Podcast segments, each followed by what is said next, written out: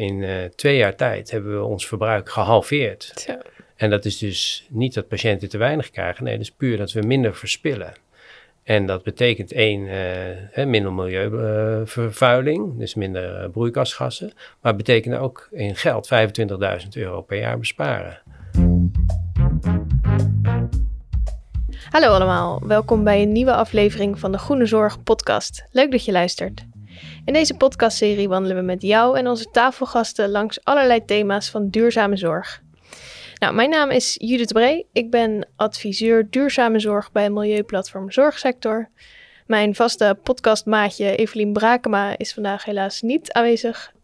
Maar in deze aflevering ga ik het hebben over de impact van uh, zorg op de lucht, op de atmosfeer. We gaan het dus hebben over de broeikasgassen en luchtvervuiling. Uh, maar vooral ook over hoe dat schoner kan, want dat kan gelukkig. Uh, en het leek mij wel leuk om dat thema te bespreken vanuit een van de meest steriele en schone omgevingen ter wereld, uh, namelijk vanuit de OK, de operatiekamer. Nou, en daarvoor heb ik bij mij aan tafel gevraagd een absolute koploper op het gebied van de impact van de OK op de lucht. Hans Friedrichi, welkom. Hartstikke leuk dat jij er bent. kun je jezelf even voorstellen? Ja, dankjewel Judith. Uh, ja, Hans Federici, ik ben uh, anesthesioloog in het uh, eh, LUMC.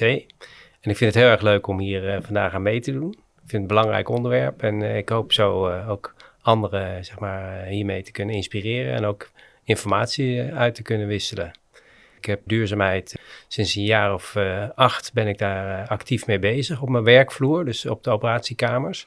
Ik begon aanvankelijk, uh, wist ik er eigenlijk niet zoveel van, maar ik was op een gegeven moment een keertje op een congres in Canada. En toen begon een collega, anesthesioloog, begon over dit onderwerp uh, te praten. Ja, en dat, dat sprak me eigenlijk ontzettend aan. Ik had met name vooral uh, de dingen die hij vertelde over broeikasgassen en dat soort dingen. Ik had wel eens gehoord dat anesthesiegassen broeikasgassen zijn, maar ik, wist eigenlijk niet zoveel van. En toen hij met dat verhaal kwam, toen, ja, toen had ik op een gegeven moment kreeg ik het idee van hey, als ik dit soort informatie weet, heb, dan kan ik daar ook wel wat mee in mijn eigen praktijkvoering. Dan kan ik duurzamer werken eigenlijk. En dat is een beetje hoe ik er uh, in terecht ben gekomen. Ik ging terug naar Nederland en ben daarover gaan lezen. En toen ben ik uh, al heel snel, dacht ik van nou, hier kan ik wat mee in het LUMC. En toen heb ik posters opgehangen op de, op de OK en gevraagd aan, aan anderen of ze mee wilden doen. Nou, ik had zo twaalf mensen van de werkvloer. En toen zijn we begonnen met een green team eigenlijk. En daarmee hebben we niet alleen broeikasgas, maar allerlei andere duurzame initiatieven opgepakt. Nou, leuk. Goed om te horen.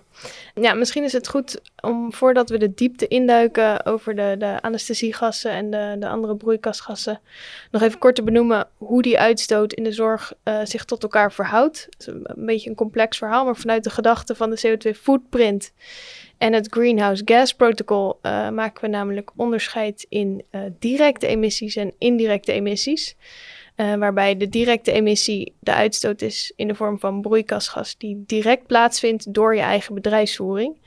En dat onderscheid dat maakt het soms dus makkelijk om prioriteiten te stellen. Want als iedereen in de zorgketen zijn eigen directe emissie zou aanpakken, dan zou de hele keten natuurlijk vanzelf verduurzamen. Nou, je kunt die directe emissie in de zorg eigenlijk verdelen in, in vier categorieën. Waar, waarbij verreweg de grootste categorie in de zorg wordt gevormd uh, door de broeikasgassen die vrijkomen bij de verbranding van aardgas uh, voor de verwarming uh, en soms ook voor de bevochtiging van de lucht in de zorg. Nou, daar komen we misschien vanuit de OK zo ook nog even op terug.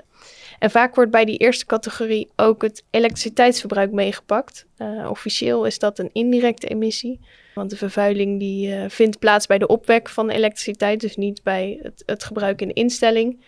Maar je hebt wel één op één invloed op die vervuiling uh, van het elektriciteitsverbruik. Dus uh, nou ja, hij wordt in het beleid en de aanpak van verduurzaming vaak meegepakt met het aardgasverbruik. dus nou ja, dat, dat, is een grote categorie, daar gaan we het straks zeker ook nog over hebben. De tweede categorie zijn de brandstoffen van het vervoer van de instelling. Daar gaan we het in deze aflevering niet verder over hebben, anders dan wordt het een te groot verhaal.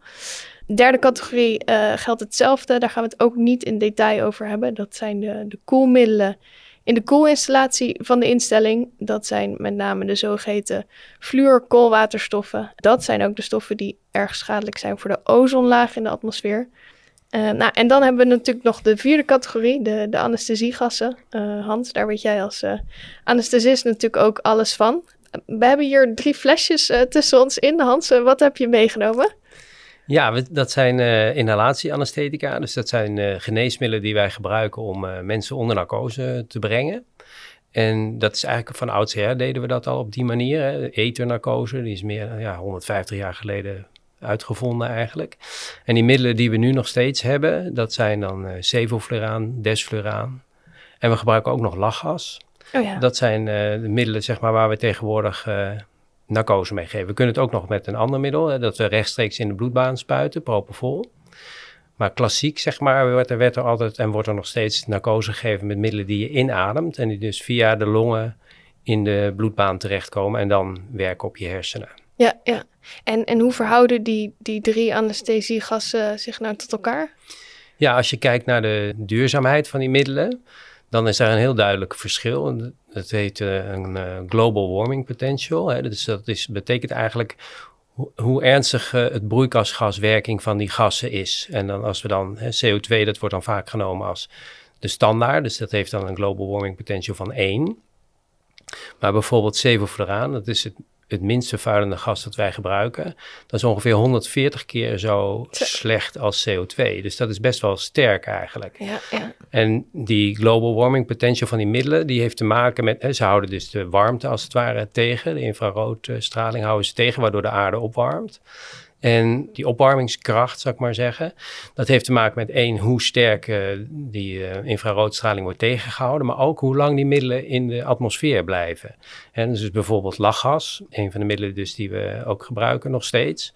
Uh, dat blijft 110 jaar lang in de atmosfeer hangen. Dus dat heeft op basis daar alleen al van, heeft het een hele sterke broeikasgaswerking. En de absolute winnaar, of eigenlijk ja, de het slechtste middel wat wij uh, gebruiken om mensen onder narcose te houden, dat is desfluraan. Dus die middelen klinken ook allemaal een beetje hetzelfde, sevofluraan, desfluraan. Zit ook dat fluor uh, in? Ja, het zijn gehalogeneerde, ja, ja. klopt. Ja. en die, dat heeft dus een global warming potential van 2500. Hè, of, of zelfs soms zeggen ze wel meer nog. En dat betekent 2500 keer zo slecht als CO2. Dus dat is een behoorlijke impact als dat in de atmosfeer terechtkomt. Ja, en we hebben hier nog een, een extra flesje staan, een vierde flesje. Wat, wat zit daarin? Ja, dat is uh, propofol. Dus dat is een, ook een narcosemiddel. We hebben tegenwoordig eigenlijk uh, ja, dus een keuze uit meerdere middelen. En propofol is een middel wat je rechtstreeks in de bloedbaan spuit, waardoor mensen daar uh, in, uh, onder narcose komen. En als je dat vergelijkt met die andere middelen die we net genoemd hebben, die inhalatieanesthetica, ja, dan heeft propofol, als we dat gebruiken, heeft eigenlijk helemaal geen uh, broeikasgaswerking. Het is wel een medicijn hè, waarvan je niet, waarvoor je moet uitkijken dat het niet in het oppervlaktewater terechtkomt en dergelijke. Dus je moet er wel voorzichtig mee zijn. Maar het heeft niet zo'n zo uh, broeikasgaswerking als de andere middelen. En, en waarom uh, zouden we dan niet propofol gewoon voor alle behandelingen inzetten? Ja, dat is een goede vraag. Kijk, het is denk ik voor een groot gedeelte is dat wel mogelijk. Als we ook kijken naar de praktijk in Nederland, dan wordt dat echt wel in heel veel gevallen wordt propofol gebruikt. Maar er zijn toch wel bepaalde indicaties waarom uh, inhalatieanesthetica zeg maar beter eh, zijn. Om een voorbeeld te noemen, kleine kinderen gemaken wij in slaap altijd met uh, inhalatieanesthetica. Dus die krijgen een, het klassieke kapje op hun gezicht. En dan ademen ze dat in en dan vallen ze langzaam in slaap. Hoeven ze niet geprikt te worden. Dus dat is bijvoorbeeld een indicatie. Maar bijvoorbeeld de lachgas, die wordt ook veel gebruikt als pijnstilling bij de baring. Of wanneer je op de eerste hulp je arm gezet moet worden of zo. En ja, dat zijn dus wel indicaties waarvan wij als dokters in ieder geval vinden van, nou, dat, dat is toch wel heel prettig om, om met die middelen te kunnen werken. Je kan ze niet helemaal, zeg maar, niet meer gebruiken. Tenminste, dat is een beetje ongewenst in, in ieder geval in mijn uh, idee. Ja, ja, precies. Ja, ja. Ja, ik heb ook gehoord dat ze uh, vanuit Europa desfluraan uh, mogelijk wel willen gaan verbieden. Hoe denk jij daarover? Ja, dat klopt. Dat, wat ik al eerder zei, desfluraan heeft natuurlijk een ontzettend uh, grote global warming potential. is enorm vervuilend. En ja, vanuit Europa wordt er dus inderdaad wordt er gekeken naar of dat middel verboden kan worden. Kijk, ik denk aan de ene kant, het is een heel slecht gas. Dus we moeten absoluut zorgen dat dat niet of nauwelijks in de atmosfeer terechtkomt. Het andere is, hè, die middelen die we hebben, het zijn er maar eigenlijk maar heel erg weinig. En die, het heeft heel lang geduurd voordat we die sevofluraan en die desfluraan bijvoorbeeld, voordat die uh, uitontwikkeld waren. Dus ja. in jaren negentig ongeveer zijn die op de markt gekomen. En daarvoor waren er heel veel andere inhalatieanesthetica, hadden allemaal bijwerkingen. Maar dit zijn eigenlijk even, als je zeg maar, loskijkt van de van de broeikasgaswerking zijn het eigenlijk ideale anesthesiemiddelen. Dus als je dan zegt van ja, we gaan er eentje schrappen, dan ja, ik denk dat je daar toch wel een beetje voorzichtig mee moet zijn. Want we hebben bijvoorbeeld in de COVID gezien dat uh, de propofol niet meer geleverd kon worden, omdat één, alle mensen op de intensive care kregen propofol. En twee, China kon niet meer leveren. Ja. En toen zaten we, zaten we echt alleen nog maar met, eh, met sevofluraan en desfluraan. En dat is wel een hele krappe basis, zeg maar. Toen, toen werd het echt wel lastig om narcose te geven. Ja, dus je zegt eigenlijk middelen verbieden is misschien niet de, de, de beste manier. Uh, maar gebruik het vooral bewust. Uh, verdiep je in wanneer je het wel in kan zetten, wanneer niet. En nou ja, de, op, op sommige momenten moet het natuurlijk gebruikt kunnen worden. Wat zijn dan nog de, de dingen die je kunt doen als anesthesist of als, als ziekenhuis om die impact te verkleinen? Ja, nee zeker. Dus ik denk ook dat we het op die manier moeten benaderen en dan kunnen wij zeker, uh, als anesthesiologen, kunnen wij zeker heel uh, duurzaam met deze middelen omgaan. Een van de dingen is uh, bijvoorbeeld, nou, je kunt in ieder geval een keuze maken. Dus eh, heb ik dit, heb ik echt inhalatieanesthetica nodig? Of kan ik toch met propofol werken? Dat is denk ik de, de, eerste keuze die je kunt maken. En verder is het zo dat als je sevofluraan gebruikt of desfluraan, ja, dan moet je dat heel zuinig doen. En dat betekent dat je het niet moet verspillen. Nee, dus wij hebben in het LUMC ook gekeken naar uh, verspilling van uh, inhalatieanesthetica. Om dat te reduceren hebben we toen een week, uh, dat is al twee jaar geleden, hebben we een week georganiseerd. Waarbij iedereen die op het OK-centrum die gebruik, gebruik maakte van die inhalatieanesthetica, die hebben we geïnstrueerd hoe je zuiniger ermee om kunt gaan. Dus minder verspillen. En dat hebben we ook bijgehouden. Dus we hebben ieder kwartaal hebben we bijgehouden hoeveel flesjes sevofluraan we gebruikten. En toen zagen we dat we in uh, twee jaar tijd hebben we ons verbruik gehalveerd. Zo. En dat is dus niet dat patiënten te weinig krijgen. Nee, dat is puur dat we minder verspillen. En dat betekent één, uh, minder milieuvervuiling, dus minder broeikasgassen. Maar het betekent ook in geld 25.000 euro per jaar besparen.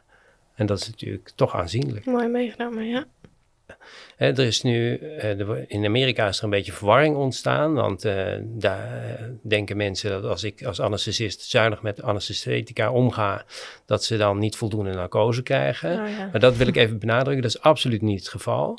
dus je krijgt zeker genoeg narcose, alleen als je in een bar een uh, glaasje cola bestelt, dan zijn wij als anesthesiologen gewend eigenlijk om dat glas cola echt te overvullen en alles ernaast te gooien.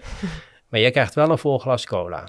Maar wat ik eigenlijk wil zeggen is dat wij moeten zorgen dat het glas vol zit, maar dat het niet overstroomt. Dus je krijgt voldoende narcose, maar we verkwisten niet. Nee, precies. Dus dat is uh, wat, en dat kun je, uh, zeg maar, zelfs de anesthesiemachines kunnen dat tegenwoordig ook automatisch. Maar ik zou denken dat dan, ja, dat je in Nederland moest uh, regelen dat alle anesthesiemachines dat automatisch op zo efficiënt mogelijke manier doen.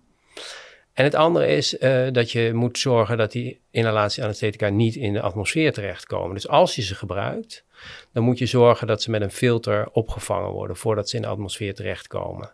En dat kan tegenwoordig. Uh, en dat betekent eigenlijk dat alle anesthesie, wat mij betreft, alle anesthesiemachines in Nederland moeten zo'n filter krijgen. Hm. Dat is nu nog niet het geval. Dus op kleine schaal gebeurt dat wel. Uh, het is ook nog niet heel lang op de markt, moet ik eerlijk zeggen. Maar ik denk als we het op die manier zouden organiseren, dan kunnen we prima uh, nog inhalatieanesthetica gebruiken. Maar ja, laten we vooral ook heel veel met propofol werken. Ja, ja, ja. Oh ja, wat goed. En als dat narcosegas afgevangen wordt, uh, kun je dat dan ook nog weer uh, recyclen? Kun je, dan kan me voorstellen dat het misschien ook kosten scheelt als je dat terug op de markt kan brengen. Ja, dat klopt. Ja, je kunt inderdaad die filters, die vangen die uh, inhalatieanesthetica op. En dan uh, kunnen ze dus in de fabriek kunnen ze die, die inhalatieanesthetica weer tot narcosegas brengen. Hm. En dat gebeurt al in Oostenrijk en in ehm, Duitsland. Ja, hier in Nederland mag dat nog niet. Maar dat is natuurlijk wel geweldig. Als dat, dan krijg je bijna een circulair systeem. Ja, ja, we verliezen wel overal een beetje hoor. Maar het idee is natuurlijk wel heel erg mooi. Ja. ja.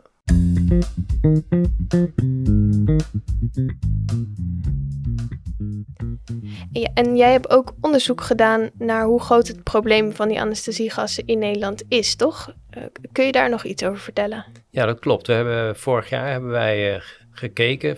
We hadden al gehoord vanuit uh, Engeland, zeg maar. De NHS had daar al onderzoek gedaan naar de impact van hun inhalatieanesthetica.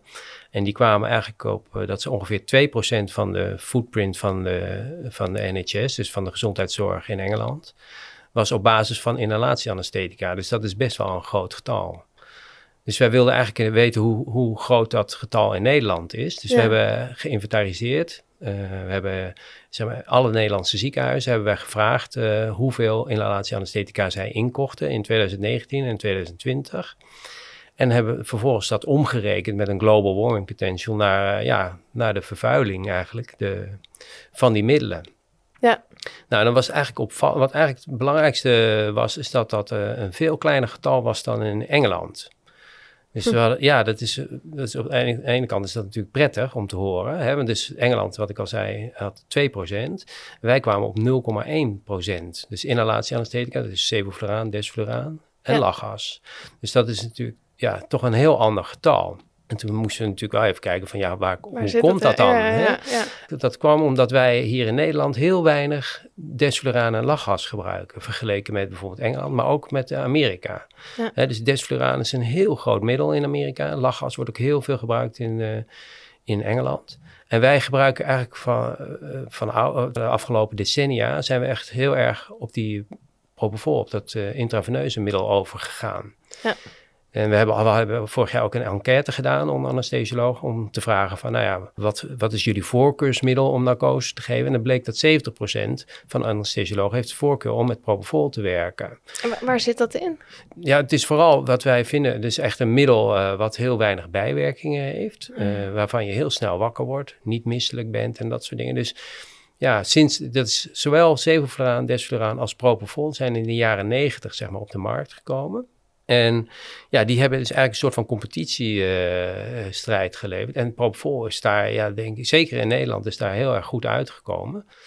En wij gebruiken dus in Nederland bijna geen desfluraan. Nou, dat is goed om te horen. Ja, ja en sterker nog, wat ik ook wel goed vond om te, te horen, was dat uh, ja, sinds wij in de afgelopen jaren aandacht hebben besteed aan, die, aan dat dat desfluraan zo'n grote vervuilend middel is eigenlijk, zijn ook heel veel ziekenhuizen zelfs nog gestopt met uh, Oh, desfluraan gebruik. Terwijl in ons onderzoek gebruikten maar 4% van de ziekenhuizen desfluraan, dus dat is heel weinig.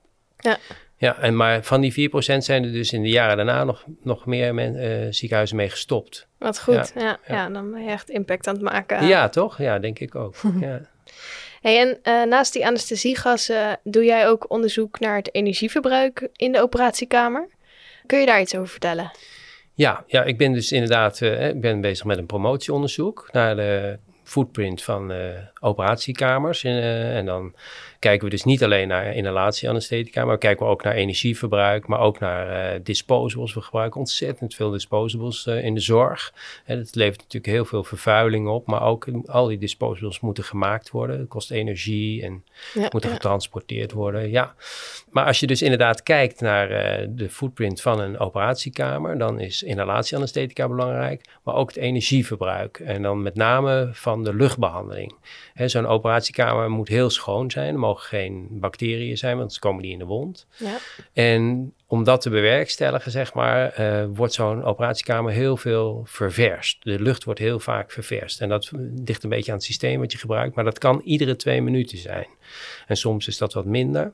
Maar in Nederland worden er hele hoge eisen aangesteld. En die, ja, die luchtverversing, dat gebeurt met airconditionings. Ja, dus ja elektriciteit. Uh... Ja, elektriciteit. En, en die airconditionings, die lucht, die moet uh, bevochtigd worden met stoom. Dus dat is een enorm uh, energievretend systeem eigenlijk. Aan de ene kant is dat nodig. Ja. Hè, want we willen natuurlijk geen infecties, geen wondinfecties. Aan de andere kant blijkt, als we daar, als we daar heel goed naar kijken blijkt dat eigenlijk misschien ook dat we een beetje aan het overdrijven zijn daarmee. Oh ja. En dus daar is ruimte. Er is ruimte één, uh, om, de, om die kwaliteit van die lucht, die kan waarschijnlijk wel wat minder. Het, uh, de hoeveelheid stoom uh, kan de bevochtiging met stoom kan waarschijnlijk een heel stuk minder. En dat scheelt heel veel energie.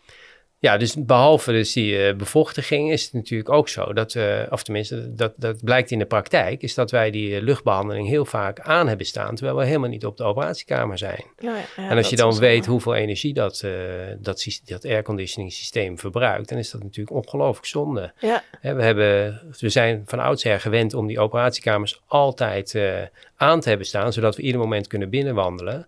Maar ja, in de avond en in het weekend ja, dan hoeft dat eigenlijk helemaal niet. Nee, nee. En, bij jullie op het LUMC, uh, eh, hoeveel OK-complexen hebben jullie? Ja, we hebben 20 operatiekamers. Oh ja. ja. en, die staan allemaal 24-7 aan. Nou, dat was, dat was zo, ja. En ik heb toen wel, en zeker in het begin was ik, uh, was ik, was ik hier heel fel op, zeg maar. dus toen wilde ik heel graag dat dat uh, s'nachts en s'avonds uitgezet werd. Maar het was een dusdanig oud systeem dat dat eigenlijk niet kon. Dat was niet mogelijk. Maar we zijn nu ook op operatiekamercentrum uh, aan het vernieuwen.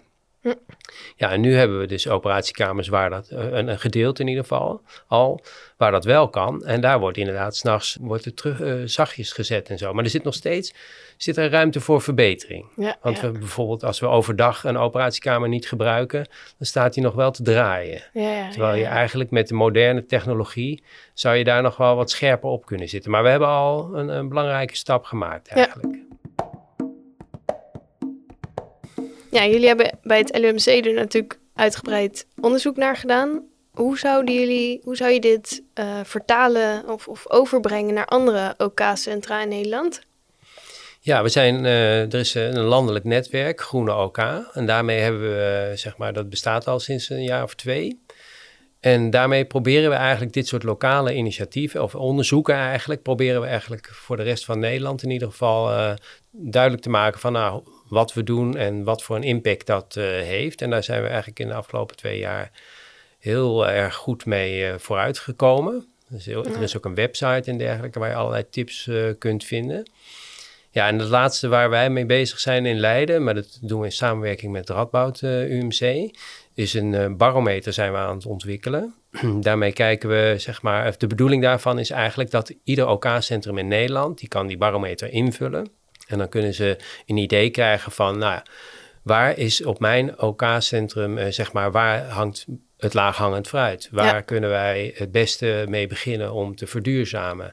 En, en je, je, krijgt dus ook dat je bij andere ziekenhuizen kunt zien van, uh, nou, wat hebben zij gedaan? Hoe komen zij aan zo'n lage footprint? En nou, zo kun je dus ideeën uitwisselen, maar je kunt ook echt een, uh, een beetje kwantificeren. Ja, hè? Zo van, uh, nou, dit is mijn footprint en ja, wat als ik dit doe hoe, hoeveel kan ik dan reduceren? Dus uh, meten is weten, denk ik dan. En uh, ja, dus op die manier denk ik dat wij uh, ook andere OK-centra kunnen laten verduurzamen. Ja, en wat zijn dan de dingen die ze in kunnen vullen in zo'n barometer? Ja, die barometer bestaat ook uit uh, een aantal uh, onderwerpen. Eén is dus inderdaad, de belangrijkste onderwerpen zijn dat eigenlijk. Hè? Dus uh, het energieverbruik door de luchtbehandeling. Dus er wordt geïnventariseerd van wat voor luchtbehandeling heb je, wat voor mogelijkheden heb je nog om te verduurzamen.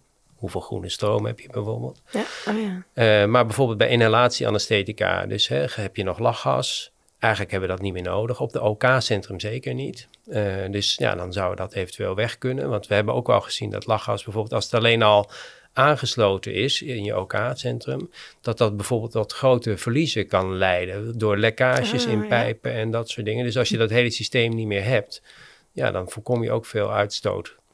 Nou, en verder uh, als laatste zeg maar, worden de vragen gesteld uh, over je disposable gebruik. Hè, want we zijn in de afgelopen 30 jaar zijn we helemaal overgestapt op de OK naar disposables. Vroeger hadden we allerlei dingen die we opnieuw gebruikten. Tegenwoordig gebruiken we alles maar één keer en gooien het weg. Ja. Maar eigenlijk was dat niet zo slecht, dat te hergebruiken. En dat heeft een veel lagere footprint ook. veel minder vervuiling eigenlijk. Dus die transitie, die moeten we eigenlijk weer terug uh, maken. Terug naar herbruikbare spullen. En nou, die barometer, daar uh, laten we zien van, nou, uh, gebruik je dit, nou, dan kun je overstappen naar iets anders en dat levert je dan zoveel uh, milieuwinst op. Ja, wat goed zeg. En, en hoe kunnen instellingen zich hiervoor aanmelden of benaderen jullie ze? Ja, we zijn in de laatste fase van het afronden van dit uh, project, in de zin van het maken van die barometer. En we verwachten eigenlijk dat na de zomer gaan wij uh, alle ziekenhuizen zelf benaderen. We merken ook dat er heel veel vraag naar is eigenlijk. We krijgen heel vaak vragen van, ja, wat kan ik doen en... Dus uh, ja, we hopen daar op deze manier uh, mee te kunnen helpen. Oké, dus de, de ziekenhuizen kunnen straks de barometer invullen. En dan meten ze, meten ze hun impact en weten ze waar ze kunnen verbeteren. Uh, jij zei zelf al, bijvoorbeeld ventilatie kan afgeschaald worden in sommige gevallen. En wat, zijn nou nog de opties voor OK-complexen waar dat niet kan? Je, je, zei zelf al, je kan natuurlijk wachten tot het natuurlijk moment en de vernieuwing van een OK-complex. maar zijn er nog andere momenten of, of manieren waarop je dat kan verduurzamen? Ja, dat hadden wij natuurlijk aanvankelijk hadden wij dat ook, dat probleem. Hè, dat, dat zo'n oud OK-centrum, dat, die, uh, dat je echt moet wachten tot er nieuwe, nieuwe, nieuwe luchtbehandeling wordt aangeschaft. Dan is het belangrijkste wat je eigenlijk nog kan doen, is zorgen dat je groene stroom hebt. Oh ja, dus ja. het zijn op zich valt mij in ieder geval op weinig ziekenhuizen eh, die in Nederland die echt groene stroom hebben. Sowieso weinig ziekenhuizen die zelf stroom uh, opwekken. Ja.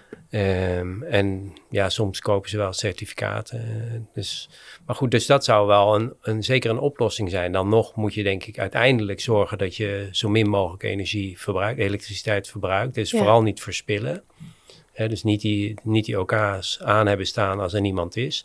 Maar goed, als dat geen oplossing is, um, vooralsnog, dan kun je toch met uh, groene stroom een heel eind komen. Ja, ik heb ook wel eens begrepen dat uh, het gemiddelde ziekenhuis uh, ongeveer 2% van het elektriciteitsverbruik opwerkt als ze het hele dak vol leggen met zonnepanelen. Ja. Dus daar, daar kom je natuurlijk ook niet ver genoeg mee. Maar groene stroom inkopen is inderdaad ook nog een goede tip. Ja. Nou, we hebben de anesthesiegassen besproken, de, de vierde categorie die ik eerder noemde. En we hebben de, het energieverbruik besproken, de eerste categorie. Mooi, mooi verhaal zo, uh, Hans. Dankjewel. Uh, jij gaat binnenkort promoveren. Of, ja, ik, uh, ik heb inderdaad... Uh, op een gegeven moment heb ik die stap gemaakt om wetenschappelijk onderzoek te doen. En ja, dat leidt dan, hoop ik, uiteindelijk binnen een jaar tot een promotie op dit onderwerp. En ja, ik denk dat dat belangrijk is, wetenschappelijk onderzoek, omdat we heel veel dingen nog niet weten. Dus ik heb in dat promotietraject waar ik in zit, hebben een aantal onderzoeken gedaan om te kijken of we duidelijk kunnen maken wat duurzamere keuzes zijn. We hebben bijvoorbeeld ook gekeken naar verpakkingsmateriaal voor steri steriele instrumenten. Dus die worden ingepakt en vervolgens gesteriliseerd. En dat wordt in Nederland eigenlijk bijna altijd gedaan met plastic. Ik heb dat dan vergeleken met aluminium dozen. Dus die, dat plastic is, ja, gebruik je één keer, gooi je weg. Dat is een enorme berg afval eigenlijk. Ja. Maar je kunt dat ook heel goed doen met, uh, met uh, aluminium dozen. Die zijn dan gemaakt van gerecycled aluminium, gaan 15 jaar mee. Die kun je dus eindeloos gebruiken. En die hebben een veel, veel minder impact op het milieu dan dat uh, blauwe inpakpapier. Ja, dus dat zijn denk ik, ja, de Blue Wrap. Dus dat zijn denk ik toch dingen die belangrijk zijn om te weten als we met z'n allen weer verder moeten met uh, verduurzamen. Ja, nou dankjewel. We, we houden je in de gaten en we wensen je natuurlijk uh, heel veel succes komende tijd. Dankjewel.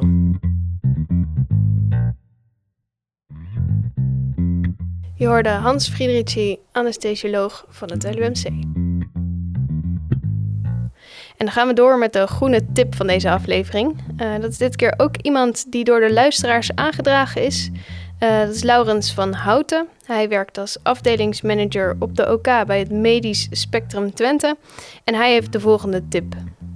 Nou, mijn duurzame tip is om uh, eigenlijk gebruik te maken van het, van het interne netwerk en je niet te laten ontmoedigen door dure facturen of hoge offertes voor installatiewerk. Wij hebben bijvoorbeeld ervoor gekozen om een deel van onze verlichting, wat TL-verlichting is, te gaan vervangen door LED-panelen.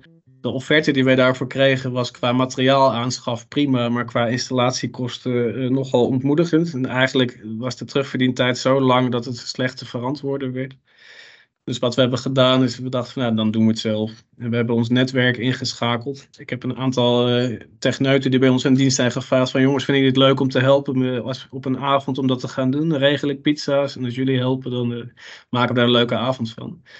Dat is gelukt. Dus we hebben de pizza's eh, laten sponsoren door Formaat, onze banketing afdeling in het ziekenhuis. Die hebben voor ons pizza's geregeld. We hebben een leuke avond gehad met een man. En die, we hebben het zelf gedaan uiteindelijk. We hebben 18 LED-panelen vervangen. En de kosten die daarvoor stonden waren 6000 euro als we het uit hadden moeten laten besteden. Maar nu hebben we het zelf gedaan en was het eigenlijk eh, nou, een fractie daarvan. En op die manier hebben we toch kunnen realiseren dat we best wel een aanzienlijke besparing hebben kunnen doen op ons energieverbruik. Nou, dat lijkt me een duidelijke tip en ook een uh, oproep aan iedereen die op de OK werkt. Uh, dankjewel, Laurens. Dan komen we bij het einde van deze aflevering. Uh, heb je nu zelf na het luisteren een vraag, een tip, uh, een kwestie of iets anders dat je kwijt wil? Uh, laat het ons weten, dan proberen we daar in de podcast op terug te komen. En wil je na deze aflevering meer weten van duurzame zorg? Abonneer je dan op de podcast. Uh, en je kan de Goede Zorg Alliantie ook volgen op LinkedIn, Twitter of Instagram. We posten wekelijks over duurzame zorg op een positieve manier. Bedankt voor het luisteren.